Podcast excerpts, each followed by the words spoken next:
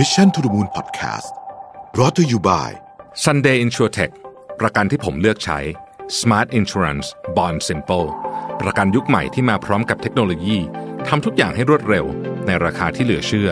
ด้วยประกันที่ออกแบบมาด้วยใจ แล้วคุณจะลืมประสบการณ์ประกันภัยแบบเดิมๆ สนใจซื้อประกัน Sunday รับส่วนลดทันที 10%เพียงใส่โค้ด Mission to the Moon ที่หน้าชำระเงินบนเว็บไซต์ easysunday.com สวัสดีครับ ยินดีต้อนรับเข้าสู่ Mission to the Moon Podcast นะครับคุณอยู่กับประวิธานอุตสาหะครับ วันนี้อยู่นอกสถานที่นะครับ เสียงอาจจะดังนิดนึงนะครับ ต้องขออภัยด้วยนะฮะวันนี้เนี่ยผมเอามันเป็นคล้ายๆกับชีตชีตคือมันเป็นเหมือนแบบกระดาษแผ่นเดียวที่มีเหมือนกับคล้ายๆจดอะไรสั้นๆไว้นะฮะแล้วก็เป็นมาจากเว็บไซต์ที่ชื่อว่าเอ่อ oanalabes.com นะครับ เป็นเรื่องเกี่ยวกับว่า คุณจะต้องรู้อะไรบ้างเกี่ยวกับการบริหารองค์กร ฟังไปเพลินๆแล้วรู้สึกตรงไหน อยากจะเออรู้สึกว่าเอ้ยเราจะต้องปรับเรื่องนี้ก็ก็ค่อยเทคโนตก็ได้นะครับ เพราะว่ามันอาจจะเป็นอะไรที่บางอันก็จะค่อนข้างพื้นฐานบางคนก็อาจจะลืมไปบ้างนะฮะผมก็ค่อยไล่ไปเริ่มจากสิ่งที่ผมคิดว่าสำคัญที่สุดคือเรื่องของทักษะเกี่ยวกับเรื่องการเงินนะครับ การเงินเนี่ยมันจะมีอยู่ทั้งหมด 12 หัวข้อด้วยกัน ที่เราควรจะต้องดูนะครับ อันที่หนึ่งเนี่ยคือการวิเคราะห์งบการเงินนะครับ ซึ่งการวิเคราะห์งบการเงินเนี่ยมันก็ชัดเจนอยู่แล้วว่าโอเคนะฮะเราก็จะมาดูว่าเอ๊ะลูกหนี้เยอะเกินไปหรือเปล่าอะไรอย่างเงี้ยนะฮะเอ่อสต็อกเยอะเกินไปหรือเปล่าอะไรแบบนี้เป็นต้นนะครับ อันที่สองคือระบบการทำงบประมาณและการ forecast budgeting and forecasting นะครับการ ตามทำงบประมาณ แล้วก็เอ้ยปีหน้าสมมุติเราจะขายเท่าไหร่จะใช้งบเท่าไหร่อะไรเงี้ยนะครับ อันนี้มันจะเป็นการกำหนดคร่าวๆว่าถ้าเกิดว่ามันผิดไปเยอะนะครับแปลว่ามันมีอะไรบางอย่างในสมมติฐานของเราที่ผิดไปนะครับอันที่สามเขาเรียกว่า break even analysis นะครับจุดคุ้มทุนนะฮะอันเนี้ยดูเป็นลายถ้าทำสินค้าก็ดูเป็นลายสินค้าเลยก็ได้ เพราะว่าบางทีเนี่ยบางสินค้าบางตัวนะฮะเวลาเอาต้นทุนไปใส่มันแล้วเนี่ยยิ่งขายเยอะยิ่งขาดทุนนะครับ อีกอันหนึ่งเขาเรียกว่า cost volume profit analysis นะฮะคืออันเนี้ยมันเกี่ยวข้องกับการบริหารต้นทุนสินค้าต่อชิ้นที่เกี่ยวข้องกับจำนวนการสั่งนะครับ เพื่อให้เห็นภาพสมมุติว่าเราสั่งของกับอย่างพวกเอ่อเราไปสั่งโรงงานทำของเนี่ยนะฮะมันจะมีอะคุณสั่งหมื่นชิ้นแสนชิ้นมันก็ไม่เท่ากันถูกไหมฮะทีเนี้ยมันก็ต้องมีการไม่ใช่ว่าจะสั่งเยอะเสมอไป มันก็ต้องมาดูว่าเราขายได้จริง ๆ เท่าไหร่ ค่าเก็บสต็อกของเราเท่าไหร่ต้นทุนของการเงิน ก็คือสมมุติว่าต้องกู้เงินมา เพื่อที่จะ มาซื้อของเนี่ยต้นทุนทางการเงินของเราเป็นเท่าไหร่นะฮะความเสี่ยงพวกนี้เราเรามารวมๆกันได้นะครับบางอันผมจะไม่ลงดีเทลนะเพราะว่ามันเยอะมากนะครับเอ่อ financial ratio analysis คือการวิเคราะห์อัตราส่วนทางการเงินต่างๆนะครับมันจะมีแบบโอ้โหหลายเป็นหลายหลายสิบตัวเลยแต่ว่าจริง ๆ แล้วเนี่ยดูหลักๆสัก 20 ตัวที่เป็นเมนของมันก็พอแล้วนะครับยกตัวอย่างเช่นที่เราคุ้นๆกัน debt to equity ratio นะครับอัตราส่วนหนี้ต่อ ส่วนทุนอย่างเงี้ยสูงเกินเท่าไหร่ถึงควรระวังนะครับ อันนี้เอาไปใช้วิเคราะห์บริษัทตัวเองก็ได้ หรือเอาไปวิเคราะห์บริษัทคนอื่นก็ได้นะครับ ข้อต่อมาคือเรื่องของ performance management นะสำคัญมากคือการบริหารจัดการความสามารถของแต่ละคนนั่นก็คือจะใช้ KPI หรือ OKR ก็ได้นะครับ เพราะว่าเราต้องรู้ว่าคนเนี้ยทำเท่าไหร่ถึงเรียกว่าสำเร็จนะฮะทำเท่าไหร่ถึงเรียกว่าดีทำเท่าไหร่ถึงเรียกว่า ไม่ดีอะไรอย่างเงี้ยนะฮะคือถ้าเกิดมันไม่มีเกณฑ์เลยเนี่ยมันก็จะมั่วหมดเลยถูกไหมฮะอีกอันหนึ่งเป็นอันที่ปีนี้ผมให้ความสำคัญมากนะฮะค่อยๆ วางรากฐานกันเพราะว่าก่อนหน้านี้อาจจะไม่ได้ทำเยอะแต่ตอนนี้รู้แล้วว่าโอ้โหเรื่องนี้สำคัญจริงคือ risk management การบริหารความเสี่ยงนะฮะสำคัญมากจริงเพราะว่าบางทีเนี่ยเรานึกไม่ออกว่าบริษัทเรามีความเสี่ยงอะไรบ้างคำว่าบริหารความเสี่ยงไม่ใช่ความเสี่ยงทางการเงินอย่างเดียว แต่เรากำลังพูดถึงความเสี่ยงในทุกแง่มุม เช่น เราซื้อของโรงงานเนี่ย แล้วอยู่มาวันหนึ่งเขาปิด สมมติอะด้วยเรื่องอะไรก็ตามเราทำเรามีแผนสองหรือเปล่าถ้าเราไม่มีอย่างเงี้ยเรียกว่ามีความเสี่ยงละเราก็ต้องมาดูว่าความเสี่ยงแต่ละอันของเราเป็นยังไงบ้างนะครับ อีกอันหนึ่งคือการบริหารจัดการหนี้นะครับ วันนี้ที่ผมบันทึกเสียงเนี่ยธนาคารประเทศไทยเพิ่งขึ้น ดอกเบี้ยไปอีก 25 สตางค์นะครับ เพราะฉะนั้นเนี่ยใครก็ตามที่มีหนี้อยู่นะครับการบริหารจัดการหนี้ให้เกิดประสิทธิภาพสูงสุด มีความจำเป็นอย่างยิ่งนะครับ อีกการหนึ่งคือเรื่องของการประเมินเรื่องของ สินทรัพย์นะฮะประเมินเรื่องของสิ่งของต่างๆ ที่เราถืออยู่ เช่น ลูกหนี้ที่เราถืออยู่เนี่ยคุณภาพยังดีอยู่หรือเปล่านะครับสินทรัพย์ของเราที่เราคิดว่ามันมูลค่า 100เนี่ยจริงๆมันร้อยจริงหรือเปล่าหรือว่ามันเหลือ 50 แล้วเป็นต้นนะครับเราก็ต้องมาประเมินของพวกนี้อยู่ตลอดเวลานะฮะสัญญาณอันตรายในองค์กรมีอะไรบ้างนะครับสัญญาณอันตรายในองค์กรอันที่หนึ่งฮะเอ่อเขาเรียกว่า unusual transaction คือรายการที่ผิดปกติ ยกตัวอย่างเช่น สมมติคุณมีลูกค้าอยู่เจ้าหนึ่งนะฮะอันนี้เป็นเคสจริงเลยนะเพราะว่ามันเคยเกิดขึ้นกับผมเมื่อนานมากแล้วนะฮะคือคุณมีลูกค้าอยู่เจ้าหนึ่งสมมติเขาซื้ออยู่เดือนละล้านหนึ่งทุกเดือนเลย ซื้อแบบเนี้ยมาบวกลบไม่เกิน 20%มาอาจจะเป็น 10 ปีสมมตินะฮะแล้วอยู่มาวันหนึ่งเขาสั่งเดือนนั้นนะเขาสั่งอย่างทีเดียว 20 ล้าน อย่างเงี้ยเรียกว่า unusual transaction นะฮะรายการผิดปกติ มันมีโอกาสที่ สิ่งที่มันเกิดขึ้นนะฮะมันมีแบบซื้อไปเสร็จแล้วเขาไปขายถูกๆ แล้วเขาก็ปิดร้านหนีไปเลยอะไรเงี้ยมันมันมีเคสแบบนี้เกิดขึ้นจริง ๆมาแล้ว เพราะฉะนั้นหรือหรือแม้แต่ทั้งระดับประเทศก็มีนะใช่ไหมล่าสุดกรณีอย่างหุ้น Stark เนี่ยก็มีสิ่งที่เรียกว่า unusual transaction อันนี้เป็นเป็นสิ่งที่เกิดปุ๊บต้องรีบดูเลยนะฮะมันจะต้องติดธงแดงขึ้นมาเลยนะฮะค่อนข้างอันตรายสองครับ อัตราส่วนหนี้สูงกว่าทุนเยอะๆนะฮะ คือเราจะดูบริษัทว่ามีความสามารถในการชำระหนี้หรือเปล่าเราก็ไปดูเขามีทุนเท่าไหร่เขามีหนี้เท่าไหร่เพราะมันเริ่มเยอะมากเนี่ยอันเนี้ยก็เริ่มมีความเสี่ยงละนะครับข้อที่3ฮะมีการเอ่อเรียกว่า turnover หรือว่าการลาออกของพนักงานสูงนะครับคือเราจะรู้ว่าปีปีหนึ่งอะเรามีการอัตราการลาออกของพนักงานเท่าไหร่นะฮะถ้ามันเยอะผิดปกติไปเราต้องตั้งคำถามว่าเฮ้ยมันเกิดอะไรขึ้นนะฮะมันอาจจะมีเรื่องราวต่างๆ ในที่เราไม่รู้หรือเปล่านะฮะหรือว่ามันมีเรื่องคือคือต้องไปสืบอะว่ามันเกิดอะไรขึ้นนะครับ ข้อที่4นะฮะคือพึ่งพาไม่ว่าจะเป็นฝั่งของคู่ค้าซัพพลายเออร์มากเกินไป แปลว่ามีหนึ่งคนที่มีเราซื้อของเขาเยอะมากๆหรือเราขายของให้ใครคนใดคนหนึ่งคือลูกค้า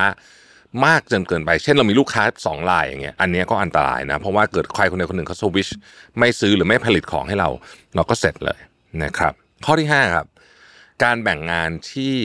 ไม่เหมาะสม แปลว่ามีคนคนหนึ่งถืองานไว้เยอะเกินไปนะฮะ อันนี้ก็ไม่ดีนะครับ เขาเรียกภาษาอังกฤษเรียกว่า inadequate segregation of duties นะฮะข้อที่ 6 ครับ การลดลงของ market share หรือว่าส่วนแบ่งการตลาดนะครับ อันนี้ใครที่ track ข้อมูลของตัวเองอยู่จะรู้ว่าเรามีส่วนแบ่งการตลาดอยู่เท่าไหร่ แล้วถ้าเกิดมันเริ่มลดอันนี้ไม่ดีนะฮะแม้ว่ายอดเราจะไม่ลดนะฮะหรือยอดเราทรงๆ แต่ถ้าส่วนแบ่งการตลาด เราลดเนี่ยแปลว่าตลาดเขาโต แต่ว่าเราไม่โตอะไรเงี้ยก็ไม่ดีนะครับอันที่7นะฮะอันนี้เอาไว้ดูคนอื่นก็ได้ หรือไว้ดูบริษัทตัวเองก็ได้ ถ้าเขาเปลี่ยนออเดเตอร์หรือที่ปรึกษาทางกฎหมาย อย่างใดอย่างหนึ่งบ่อยๆ ไม่ดีนะครับอันนี้ไม่ดีสังเกตไหมครับว่าทุกครั้งที่บริษัทมีปัญหาเนี่ยมันจะเกิดการเนี่ยจังหวะการเปลี่ยนเนี่ยที่ปรึกษาทางกฎหมายเลยว่าผู้ตรวจสอบบัญชีนะครับ ข้อที่8นะฮะถ้ามีการค้นพบว่ามีการให้มูลค่ากับทรัพย์สินบางตัวมากจนเกินไปมากเกินความเป็นจริง หรือนะครับให้มูลค่ากับหนี้สินบางตัวน้อยเกินไปเขาเรียกว่า under rate liabilities นะ อย่างนี้ก็ไม่ดีแปลว่างบการเงินเชื่อถือไม่ได้นะครับ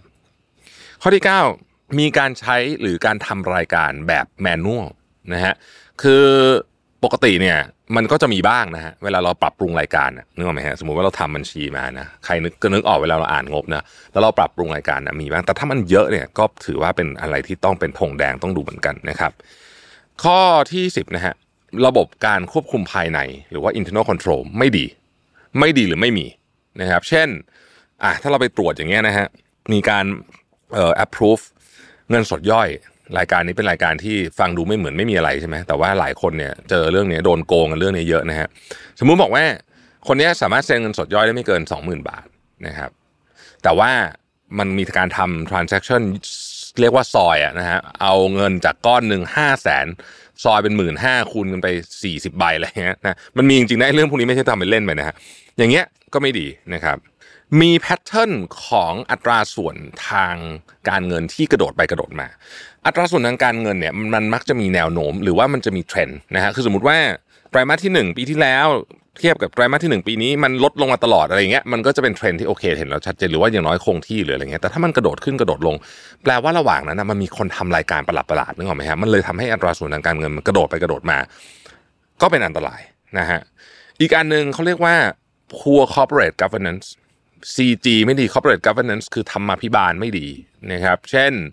ผู้บริหารใช้ข้อมูลภายในในการซื้อขายหุ้นของตัวเอง ซึ่งจริงๆผิดกฎหมาย แต่ว่าบางทีก็ก็รู้ว่าทำนะแต่ว่าจับกันไม่ได้ก็มีอะไรอย่างเงี้ยนะฮะแต่ว่าถ้ารู้ก็ไม่ดีนะครับ อีกการหนึ่งคือการรับรู้รายได้ที่ผิดปกติ อ่านี่ฮะคือไงกรณีเคสของ Stark เนี่ยอันนี้ก็เป็นอีกการหนึ่งที่ที่ที่มันตอนหลังมันก็แดงขึ้นมา รับรู้รายได้ที่ผิดปกติก็คือ รับรู้รายได้จากบริษัทที่แบบผู้ถือหุ้นถือคอสถือทั้งสองบริษัทแล้วก็มีการขายกันเองอะไรแบบนี้นะฮะเนี่ยก็ถือว่าเป็นการรับรู้รายได้ที่ผิดปกติ ซึ่งก็เป็นที่มาของข้อต่อไปเรียกว่ามี conflict of interest ก็คือมีซื้อของจากญาติตัวเองอะไรแบบนี้นะฮะก็ถือว่าอันตรายนะครับสิบห้าสิบห้า ไม่มีการเก็บเอกสารที่ดีพอนะฮะหรือว่าไม่มีการเก็บเอกสารที่พอถามปุ๊บหาไม่เจอนะครับ อันเนี้ยสมมุติว่าเราบอกว่า เอ้ยโปรเจกต์เนี้ยใคร approve อะนะฮะบางทีบอกว่าไม่มีก็คุยในห้องประชุมอ้าวแล้วห้องประชุมแล้วไหนคือหลักฐานมา approve นะฮะคือคือเนี่ยเรื่องพวกเนี้ยถึงแม้จะเป็นเรื่องเล็กๆนะครับ แต่ก็เป็นธงแดงได้เหมือนกันนะครับ ข้อที่ 16 คือมีการใช้วิธีการบันทึกบัญชีแบบ aggressive คือแบบที่แบบ สุ่มเสี่ยงอะใช้คำนี้แล้วกันนะฮะอันนี้ก็ไม่ดีนะครับ เพราะว่าจริง ๆอะตัวเลขทางบัญชีอะมันควรจะคอนเซอร์เวทีฟหรือว่ามีความภาษาไทยคืออนุรักษ์นิยมมากที่สุดนะคือคือคืออะไรที่เสี่ยงต้องตั้งนี่เสียก็ต้องตั้งไปเลยอะไรแบบนี้คือมันจะต้องมีความแบบนั้นมากที่สุด ไม่ใช่ aggressive คือเฮ้ยบางอย่างเนี่ยคุณยังคาบลูกคาบดอกว่าจะได้เป็นรายได้หรือเปล่าแต่คุณบันทึกรายได้รับมาเต็มร้อยเปอร์เซ็นต์แบบนี้เรียกว่า aggressive นะครับซึ่งไม่ดีนะนี่ก็ทงแดงเหมือนกันนะครับ เเวลาคุณถามใครนะฮะภายในแล้วเขาไม่อยากจะบอกข้อมูลคุณอันนี้ก็เป็นอีกอันหนึ่งนะครับ การส่งงบงบช้าเอาอันนี้แน่นอนเลยนะฮะคือเรามีกฎหมายเรื่องนี้ก็เพราะว่าทุกคนรู้ว่าเวลาเราส่งงบช้านะฮะหรือไม่ส่งงบมันแปลว่าคุณกำลังพยายามทำอะไรอยู่คือมีปัญหากำลังไม่ไม่กำลังพยายามที่ทำให้มันแบบเหมือนปั้นอะไรสักอย่างอยู่อะก็แปลว่าปิดงบไม่ได้ ข้อต่อมาคือ cash flow ติดลบอย่างต่อเนื่อง นะฮะอันนี้อันตรายมากนะครับ คือ cash flow ติดลบอย่างต่อเนื่องเนี่ยแปลว่าเฮ้ยเดี๋ยวสักพักหนึ่งเดี๋ยวมีปัญหาแน่นะครับ แล้วก็สุดท้ายข้อ 20 ซึ่งเป็นธงแดงเหมือนกันก็คือ เวลาตั้งงบประมาณไว้แล้วใช้จริง ๆ มันแตกต่างจากงบประมาณที่ตั้งไว้มากเนี่ยแล้วไม่มีคำอธิบายที่ดีพอ อันเนี้ยก็เป็นอีกอันหนึ่งนะครับ ที่ระวังต้องต้องระวังนะครับ ต้นทุนหรือว่าคอสมีกี่แบบมีทั้งหมด 16 แบบนะ เออบางคนอาจจะนึกเฮ้ยมันมีเยอะขนาดนั้นเลยนะครับผมก็ค่อยไล่ไล่ฟังมีอะไรบ้างนะฮะหนึ่งเขาเรียกว่าสังคอสนะอันนี้ชัดเจนก็คือ ไอของที่แบบซื้อไปแล้วอะคือคือยังไงไม่ว่าคุณจะใช้ไม่ใช้มันอะคุณจบละเรื่องนี้คือสังคอสนะครับ opportunity cost คือต้นทุนของโอกาส คือถ้าไม่ทำเรื่องนี้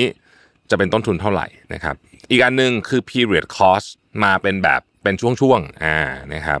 product cost ก็คือต้นทุนนะครับต้นทุนของรายการนั้นๆนะฮะ fixed cost คือไม่ว่าคุณจะใช้ไม่ใช้จะขายของไม่ขายไม่ได้เนี่ยยังไงต้นทุนอันนี้มีแน่ เช่น ค่าพนักงานนะครับ variable cost คือต้นทุนที่แปรผัน สมมุติเราสั่งของหมื่นชิ้นนะครับสองหมื่นชิ้นน่ะมันแปรผันตามจำนวนของนะครับ overhead นะครับ overhead เนี่ยก็เป็นภาษาไทยเราชอบเรียกว่าค่าโสหุยนะฮะก็ นั่นแหละตามนั้นนะครับ overhead นะฮะแล้วก็จะมี direct cost step cost อะไรอย่างเงี้ยนะครับก็จะเป็นศัพท์ที่เราใช้กันเวลาเราคุยกันเรื่องของอการคุยเรื่องต้นทุนนะครับ เวลาดูเรื่องของกำไรดูยังไงนะครับกำไรเนี่ยจริง ๆ มันเขาเรียกว่าเป็นการคาดการความสามารถในการทำกำไรพูดถึงข้างหน้านะฮะมันก็จะมีอยู่ประมาณ 4 วิธีที่เราใช้เยอะๆอันแรกเราเรียกว่า net present value คือเราดูว่าเงินสดทั้งหมด ที่โครงการนี้หรือบริษัทนี้จะสร้างได้ในอนาคตเนี่ยเป็นเท่าไหร่แล้วเราใช้ค่าค่าหนึ่งในการเขาเรียกว่าลดดิสคาวเงินสดนะกลับมาเป็นค่าของในวันนี้นะครับ ซึ่งมันก็จะประมาณได้ประมาณหนึ่งนะแต่มันก็เป็นวิธีการที่เอาจริงแล้วถือว่าก็คร่าวมากๆใช้คำนี้แล้วกันนะครับ มันต้องใช้ประกอบกับตัวอื่นนะครับ อีกการหนึ่งเราเรียกว่า internal rate of return หรือว่า IRR นี่น่าจะคุ้นเคยกันดีนะครับ เวลาเจ้านายบอกว่าไปทำโปรเจกต์ IRR มาสินั่นแหละก็คือเขาก็อยากรู้ว่า เออ เนี่ยมัน น่าจะมีตัวเลข return เท่าไหร่ ซึ่งต้องบอกก่อนนะว่า มันก็เป็นตัวเลขคร่าวๆเหมือนกัน คือพวกนี้คร่าวๆหมดนะครับ payback period คือจ่ายเงินวันนี้ไปแล้วเสร็จแล้วคุณจะได้คืนเท่าไหร่นะครับ แล้วก็ profitability index นะฮะ ก็คือเอา cash flow ข้างหน้ามา แล้วก็มาดูว่า เอ้ย เราใส่เงินเข้าไปนะ แล้วก็มันจะเนี่ยมีค่าเงินปัจจุบันเท่าไหร่ นะครับพวกนี้ลองไปเซิร์ชดูได้ถ้าเกิดว่าใครไม่คุ้นนะฮะเเดี๋ยวจะยาวไปจริงๆมันมีเรื่อง I R R R O I อะไรพวกนี้อีกเนาะเราก็ต้องไปดูไปว่าเราอยากจะใช้ตัวไหนนะครับโอเคนะฮะก็อันนี้เป็นเร็วๆนะมาให้ฟังคร่าวๆว่าเออมันมีอะไรบ้างนะครับ ที่น่าสนใจสำหรับเรื่องของตัวเลขต่างๆ ในองค์กรนะครับ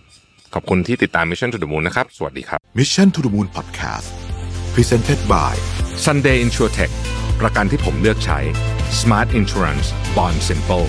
ประกันยุคใหม่ที่มาพร้อมกับเทคโนโลยีทำทุกอย่างให้รวดเร็ว ในราคาที่เหลือเชื่อ ด้วยประกันที่ออกแบบมาด้วยใจ แล้วคุณจะลืมประสบการณ์ประกันภัยแบบเดิมๆ สนใจซื้อประกันซันเดย์รับส่วนลดทันที 10%เพียงใส่โค้ด mission to the moon ที่หน้าชำระเงินบนเว็บไซต์ easysunday.com